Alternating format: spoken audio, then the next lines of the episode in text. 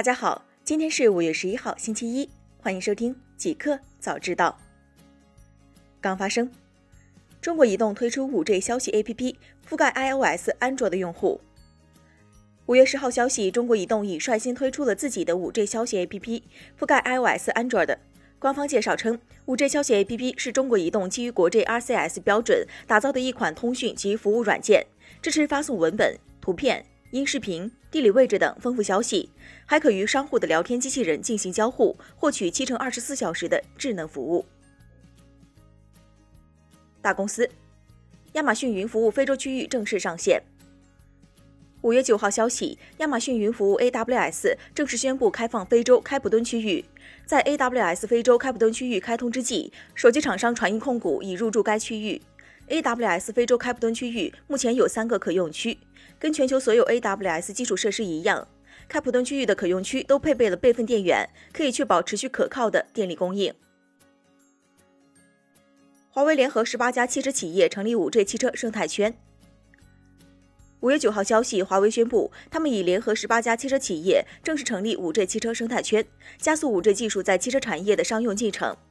十八家车企包括一汽集团、长安汽车、东风集团、比亚迪。长城汽车、奇瑞控股等等，华为将会为这些企业提供车载模组、终端等产品和技术，支撑五 G 汽车及智能网联的技术创新。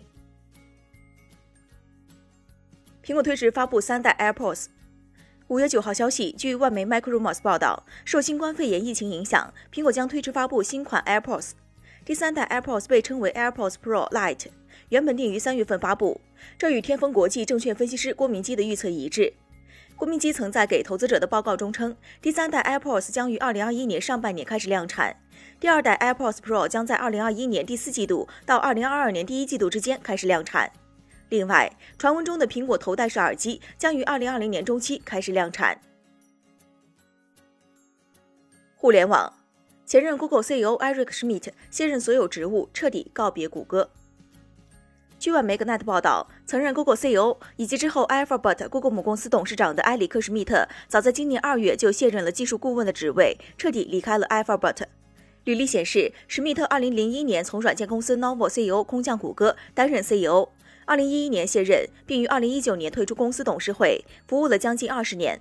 虽然名义上保留技术顾问，但报酬只有象征性的一美元，所以离开似乎只是一种形式而已了。关于施密特的下一站，有消息与军事科学技术有关。有报道称，施密特与五角大楼过从甚密，至今仍有争议。索尼致歉，PlayStation 国区商店五月十号起停服。五月十号凌晨，索尼 PlayStation 中国官微宣布，中国商店暂时停止服务，五月十号早七点开始。索尼方面公布的原因是系统安全升级，但奇怪的是，官方并未给出恢复服务的时间，引发玩家的其他猜测。拼多多全球购直播间落地福建福州，带动商品成交额超百分之二百二。五月九号消息，五月八号，拼多多全球购直播间落地福建福州江阴保税区仓库。此次直播由拼多多旗下两大事业群百亿补贴和全球购首次联手完成。平台百亿补贴团队挑选了福州江阴保税仓内的七十多款一线美妆产品进行价格直补，创下了这些产品的全网最低价。整场直播共吸引了逾十七万网友观看，带动江阴保税仓内商品成交额同比上涨超百分之二百二。拼多多二零一九年上半年上线了全球购业务，据官方数据，成交额始终保持着百分之百以上的月环比增长。在拼多多开启保税仓直播后，进口母婴、进口美妆等类目的交易额月环比增速超过百分之三百。马斯克威胁把特斯拉总部和未来项目转移至德州或内华达州。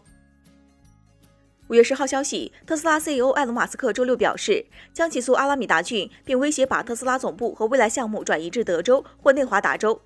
特斯拉原本计划上周五重启加州弗里蒙特的工厂生产，但是特斯拉工厂所在的阿拉米达郡发布了修订后的居家令，将封锁时间延长到五月底。如果按照这一规定的话，特斯拉将不被允许在六月一号之前重启该工厂。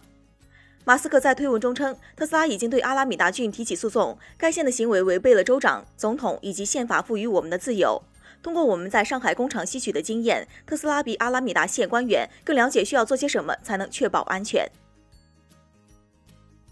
京东回应赴港二次上市五月底新股申购消息，称不予置评。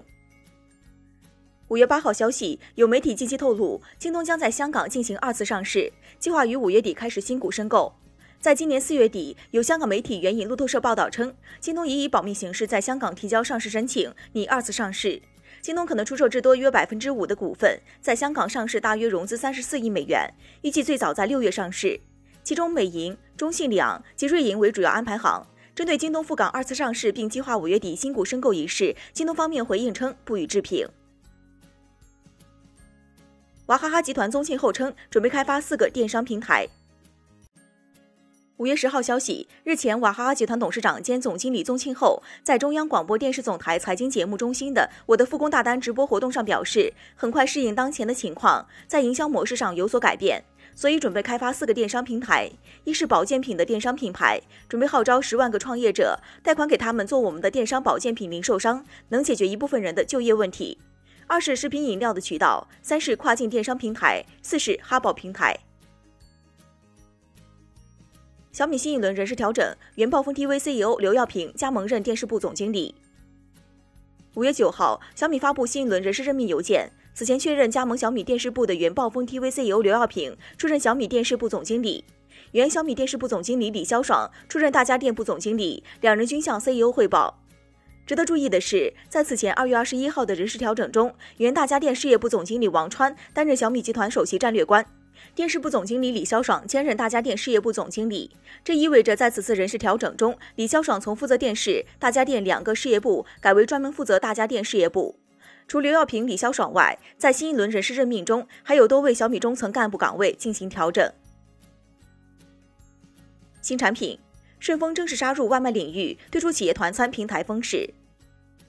五月十号消息，日前顺丰同城上线了一个丰食平台，主打面向企业员工市场的送餐服务。